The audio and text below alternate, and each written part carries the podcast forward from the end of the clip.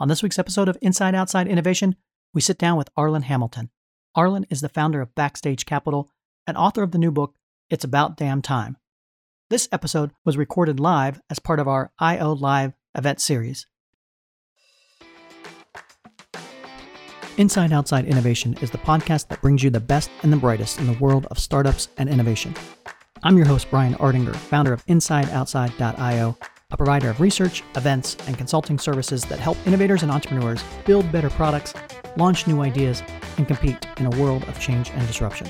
Each week, we'll give you a front row seat to the latest thinking, tools, tactics, and trends in collaborative innovation. Let's get started. Hey, Arlan, how are you? Hey, How are you? I've only been using Zoom a million times a day. Thanks for coming on the show here. yeah, thanks for having me. How are you handling the quarantine? Everything going well? Well, not speaking? everything, but you know, I, it's the day to day that everybody's saying. It's very true, and it's getting me by. I feel pretty optimistic, even though there's some incredible things going on right now. Let's get started. With me, we have Arlan Hamilton. She's the founder of Backstage Capital and author of the new book called It's About Damn Time. I am so excited to have you on the show. The question I wanted to start with is last week at this time, you were talking to Mark Cuban, and a Mhm. week later, you're talking to us here in the middle of the country in, in Lincoln, Nebraska, and some other places. What is your impression of the world that's been disrupted? How do you see the world changing, and how is that affecting yourself and portfolio companies that you're working with? It's something we've never seen before, and I think a lot of people are, are trying to figure it out. I think a lot of people are giving out some advice and trying to have it all figured out. And I don't know if we will yet. You know, I think we're still in it. I think we're still dealing with the trauma of it, even though a lot of us don't even realize that's what this is. And so I think for me, it's a slow and steady. It truly is a day to day. And personally, I feel at my best being a bridge to communication or connecting people. And that's why I'm having so many conversations with people around the world during this time, just to kind of keep my sanity and keep me feeling like I'm useful. I totally understand that. And I'd imagine for a person like yourself who's probably on the road a lot, I know you've been out in the marketplace, not only meeting startups, but talking about what it's like out there in the real world. It's probably more challenging to do that from a remote location, but we're all in the same boat. You got a new book coming out fairly shortly. It's called It's About Damn Time. Can you give the audience a little bit of background on what the book's about and some of the key stories or benefits that you hope people get from reading it? Yeah, it's about damn time how to turn being underestimated into your greatest advantage. I wrote it because I get hundreds and hundreds of inbound messages per day across multi platforms. The number one thing I'm asked is, Will you invest in my company or my idea? The second most frequently asked question is, Will you be my mentor? Hmm. And that doesn't scale very well. And but the way that it can scale is by writing this book and all of the things that I try to do on a daily basis online with all the resources that we give.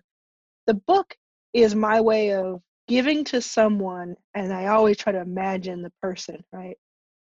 And even myself in some cases, but giving the person that may need it the same thing that I received when I picked up Brad Feld's book, for instance, mm. Venture Deals 101 in 2013 or so. And all of these books that I've read along the way in my journey from going from broke and homeless on food stamps to raising more than $10 million and investing in more than 100 companies. There's so much in that journey packed into the last five years that I think is relatable, believe it or not, to a lot of people because I've had all kinds of jobs and all kinds of obstacles, and it's a relatable story. It's that, and it's also the fact that when I was looking for these types of resources, they were mostly from white men in the business sections of these bookstores at the airport. And the information was fantastic and the people were fantastic. And I even know Brad now, which is such a wonderful journey. But it's the same thing that drove me and still drives me to invest in underrepresented founders is there should be better representation in business books that are written for multiple people and profiles, but by a black woman. Tell us a little bit about that journey. I know a lot of folks are familiar with your story. Tell us a little bit about it really has been an amazing five years. I don't know if you remember, but you and I actually met via Twitter probably about four or five years ago when we were spinning up the IO Summit, which was our first event. Yes. Now it's been going three years. I do remember. And you pinged me, making sure that I had representation as far as audience and speakers. And you got me connected with a couple of your portfolio companies to bring into the show. I remember where very, I was sitting when I when that happened. That's so crazy. What I found so interesting about that, you weren't popular or big, or you hadn't been on Fast Company at the time, but you reached out and you were living what you talk about now, like being engaged in the community, helping your portfolio companies and fighting the good fight. That always impressed me about you that you were out there telling the stories and making things happen, Thank even you. at the very early stages. If you can tell the audience about what that journey has been like over the past five years, going from quote nothing to being on the cover of Fast Company, being at South by Southwest, all these kind of things that people aspire to that most people yeah. don't get a chance to get to. It's funny because as many stories as I tell in the book, I haven't gotten to all of them. There are many that have happened in the last, and that you just reminded me of one. In 2015, in March, which is like five years back, right? I slept in a car with wow. my mom, who was in her 60s at the time, so that I could attend the fringes of South by Southwest. Right. And nobody knew it, but that's what I did and it was not because you know to be kind of cool it was with my mom i mean we, what we didn't have a place to live. But i wanted to be there and try to meet people to, to raise the fund. And this year if it had gone on as planned i would have spoken seven times in keynote wow. positions. It's just so intense to think about that. And then the fast company i was on the cover of fast company which is still crazy to say the october 2018 issue. I was the first non-celebrity black woman to be on it and oprah Serena Williams and Beyonce had been on it before as black women celebrities. not bad company. not bad at all. And I wouldn't have been able to afford a copy of Fast Company in 2015. I talk about all of the build up to that and how that was and why that was in the book. Obviously, I'm still feeling it. I tend to feel things and understand things logically about a year after they've happened, hmm. especially when it's good. And I think that's okay. I think that's a good thing that my mind does because it allows me not to get too caught up in things that are too terrible. And it also doesn't have me feeling and believing all the hype. I'm just doing the work, and I have been doing that since day one. I did it before anybody knew my name. I did it when I had no money. I'll continue to do it no matter what happens next. It is what drives me. I don't know anything better than actually executing on the work. So we are experimenting with this Inside Outside podcast. Today is our first live event. We have oh, a number cool. of people in the attendees things. If anybody from the audience has a question, you can go into the Q and A and type it in there, and we'll have Arlan have a chance to answer that as well. So we want to make this engaging as much as possible. A couple questions as people throw in their questions. How can our community of innovators and we have an audience of corporate innovators, entrepreneurs, investors that pay attention to this how can we become more focused and adaptive to both identifying and fostering underestimated founders in our own communities? Yeah, I think it's more about, to be honest and frank, I think it's more about identifying rather than fostering. I mean, what I found, and I've been to hundreds and hundreds of events across the country, I've been to almost every city I can think of. Still more to go, though, when this is over. And what I found is that they're there. And when I go to these events, usually I'm paid to come speak. I am treated very well, and it is very earnest from the host, very earnest. We want you to speak.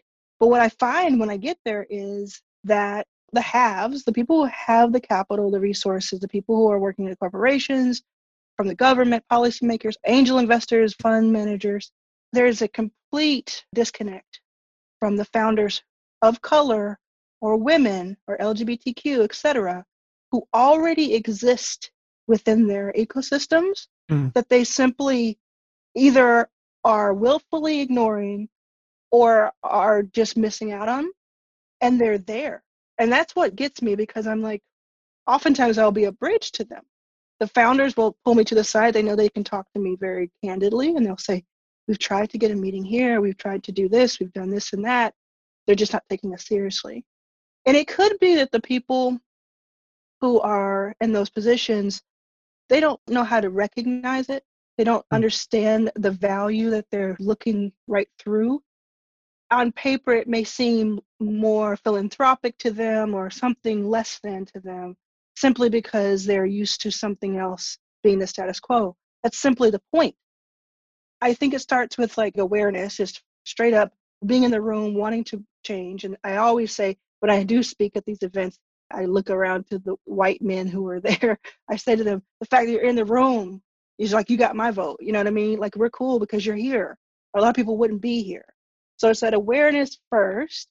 And then it's like not feeling like you're the savior, the white knight, so to speak.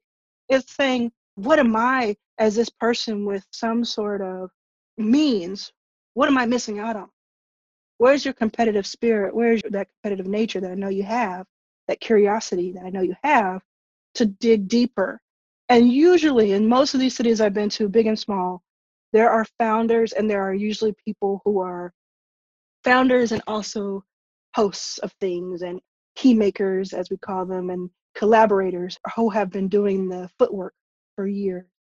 I don't think it's about reinventing the wheel or having to figure out how to completely change the way you act. I think it's simply opening your eyes going to the first layer of who can I reach out to that I can just simply ask what they need and hmm. how I can be helpful and how that may, if I'm lucky, bring me return. Flipping the coin as far as like, what do you look for when you start talking to founders? You know, you mentioned curiosity and that grit and that, but what other characteristics make you sit up and take notice when you're talking to a founder? Yeah, I'm always looking for, I'm pattern matching, just like any other investor. I'm, I'm looking for someone who uh, feel like they're made for what they're building or what they're running. This this founder fit that I like. That is just you feel it. Or I do at least, and it just makes sense to what they're doing. And it is part of pattern matching. And I don't think there's anything wrong with that. I just think that the people who had been pattern matching for so long were very homogenous. So I'm pattern matching. I'm also looking for someone who reminds me of myself in that they are, I call it hungry, not thirsty.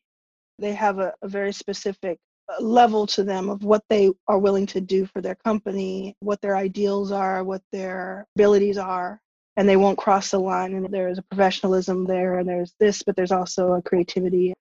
I look for all of those things in a person. I think there's a question actually. Should I read it out? Or Yeah, go ahead. Jennifer says, beyond just being more aware, what are you telling the money folks, VCs, funders, that they need to do to widen their pipeline to include companies outside their traditional investment lens? I say it starts with being aware. I also try to, I don't consider myself a diversity expert, especially in the corporate world. I think there are a lot of those who exist. But it starts with awareness, then it goes to a curiosity and an openness and the willingness to be a little uncomfortable. You can be uncomfortable for a day or for a week, knowing that the people that you're looking to find may have been uncomfortable their whole lives or their whole professional career. Like opening that up a little bit more. And I try to be really realistic, and I think that helps me too, is because I'm sitting in these rooms time after time after time, or on these phone calls or in these meetings. I'm trying to put myself in the shoes of the guy usually it's the guy who has that kind of role and that kind of power and that those resources or perceived power in some cases and try to think what is an incentive for that dude to get outside of the box? You know there's a pollyanna way of thinking about it and talking about it and like we all should get along but there's also this realistic way of like what part of his agenda could we open up so it's about that humanity and talking to the person one by one and figuring out what is helpful to them and their circumstances. It's also really important to understand that Black people, brown people, women, people who consider themselves underestimated, as I call them in my book, they're not going to sit around forever and wait for somebody to come by and get them and understand them and save them. Very few have I seen sit around and wait they won't even wait for the few months that it takes me to raise money to put my money in. So they're certainly not going to wait around for the person who didn't believe in them to get it. You're going to be left behind I've been kind of waving my arms for the past nine years saying this, but it's true. You're going to be left behind. It's already starting to happen. If it were me, I'd rather be on the side of, of getting the upside. You mentioned the pattern matching. Is there a different type of pattern that you see versus what the traditional pattern? Obviously, you hear about venture capital folks in the, the valley and they're matching to Stanford white guys and that. But what other patterns do you look for that may be different?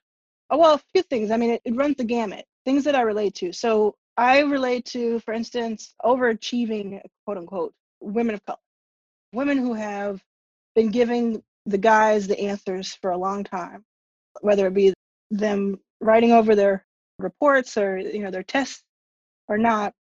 I didn't personally go to a great college, but I was accepted into some and was on that path were it not for resources. But people who are considered gifted and are in those colleges and you don't quite understand how much of a microaggression they hmm. had to deal with on a day-to-day basis in most cases to get into the college to get through the four to plus years in that college so those types of things that woman who walks into the room who has a company would normally have to spend at least 30 minutes explaining to the traditional quote unquote funder is now able to just be themselves with me and just mm-hmm. start by telling me about their company. There's also another one, again, that's not directly matching because I've never had a child, but I tend to have a bias towards any person, man or woman or other, who is either holding a child, nursing a child, dealing with two children in the background while they're talking to me about their company. Because when I look at that, what I see is someone who can multitask, who can lead, who has a lot of drive. And where that may be like a traditional, again, quote unquote, investor running for the hill or asking very uncomfortable questions about their abilities because they have a child in front of them. At one point, about four years ago, I was meeting back to back with women who were pregnant, who were hiding their pregnancy while they were on the funding. And I couldn't, I say I couldn't believe it, but I could believe it. But it was just shocking that they would think they would have to hide something that is not a bad thing, you know, to be shamed into hiding something that they felt would hurt their chances of raising money for their company while they're producing life. Just by the way, I've seen about 20 live births happen because I used to be a production assistant for a TV show that was called One Born Every Minute. Oh, wow. In a two month period, I watched 20 live births happen with 30 wow. cameras. I have so much respect for women who have, like, I have respect for every person, but I have so much respect for people who giving birth because I've seen it and I'm like, how are you? What's going on? Uh, how is that possible? There's these different patterns that remind me either of myself or the women or the people I grew up with grew up around. 40 year old black woman is to me an expert in most things. And I say that now, I used to say that as a 30 year old black, but 40, 50 year old black woman, that's what I remember my mom being. Whereas it could be seen as, oh, that must be someone's secretary, or that's someone's head of people, HR. That's a CEO to me. I think we might have time for one more question from the audience. If somebody wants to type in an audience question, the last question I'll ask is what are you most hopeful for going into this world of disruption? What are some of the positive things that you're looking forward to in the next six to nine months? I don't think that everybody has to jump up and be everything to everyone right now, but I am looking forward to the innovation that comes from this. I'm looking forward to what will be the new norm, the new creativity that comes from this. I'm also looking forward to the creative ways and sustainable ways that people figure out to take care of themselves in an even better way now because we're having to figure that out immediately and right acutely as a species right now and so i'm not only looking forward to like what new innovations and what new apps and products and this and that come out but ways that we treat ourselves and treat each other i think will be quite interesting that's amazing uh, you've got some interesting portfolio companies already and so i'm excited to see where that goes one more question from the audience. Lillian asks Thank you, Arlan, for being outspoken about this. As a Black female founder, I totally understand and feel all of the pain points you mentioned. A lot of people don't take us seriously. I try not to flip and stay calm. Any thoughts on the mental game or mental toughness for Black founders who are currently experiencing this? Oh, yeah. I mean, imagine if you're not in that position. Every single day of your life, someone gaslighting you. Yeah. Someone trying to make you think you are crazy or imagining. I call it paper cuts. The microaggressions, I call them paper cuts. Because when you get a paper cut, you don't run around and say, hey, look, I got a paper cut on my finger. You know, it's not the same as slamming your hand in the door or, or right. something bigger. But paper cuts hurt like hell. If you have that happen to you every day, it's torture. And we are not, as humans, we're not meant to constantly always be on guard and constantly always be in trauma and mode, right? But Black people do and are always. And the biggest insult to that injury isn't people not believing or thinking we're overreacting or that we're aggressive or we're this or we're that. For me, I I try to use humor. Humor helps me, has saved my life, has helped me through things just like music has. The arts, you know. I try to use humor though to diffuse what can become a tough situation. It doesn't always work though. Sometimes I do flip. I don't ever physically flip, but you'll see me on Twitter cussing someone out because I'm grown and I can. Also, because sometimes I deserve it. And I think there's that fuse. You have to let that steam out every once in a while. You have to. And I said, so I think if you can let the steam out on your own terms, on your own schedule, by maybe blogging, by having a podcast. That's why I have a podcast. so I can say my piece without anybody editing me. Right. I'm saying what I need to say and have that vent that just helps you out every once in a while. I think that's the way you do it. And then ultimately, if you have your team, your group, say it squad, who you can vent to privately. Maybe it's every month you all get on Zoom, you know, together, the six, ten of you, you get on Zoom. I think those things help so much too. Arlan, I know you've given us more time than actually we allotted. I appreciate you so much for coming on Inside Outside Innovation. If people want to find out more about yourself or get in contact with you about the book, uh, yeah. Uh, what's the best way to do that? If you go to itsaboutdamntime.com, you can pick up the book. You can pick up hardcover, the audio version, ebook, because I know there are different ways people are trying to get books these days, but there's a way to get it. And you can reach me online, Twitter, Instagram. I spend a lot of time on both platforms. I really enjoy connecting with people. Arlan was here, A R L A N was here on both platforms. Arlan, thank you so much for being on Inside Outside Innovation. Hope to have you back sometime in the future to talk about all the new things that are happening and really do appreciate you coming on here and being our first IO Live guest. Yeah, it was a lot of fun. Thanks for having me. That's it for another episode of Inside Outside Innovation. If you want to learn more about our team, our content, our services, check out insideoutside.io or follow us on Twitter at the IO Podcast or at Ardinger. Until next time, go out and innovate.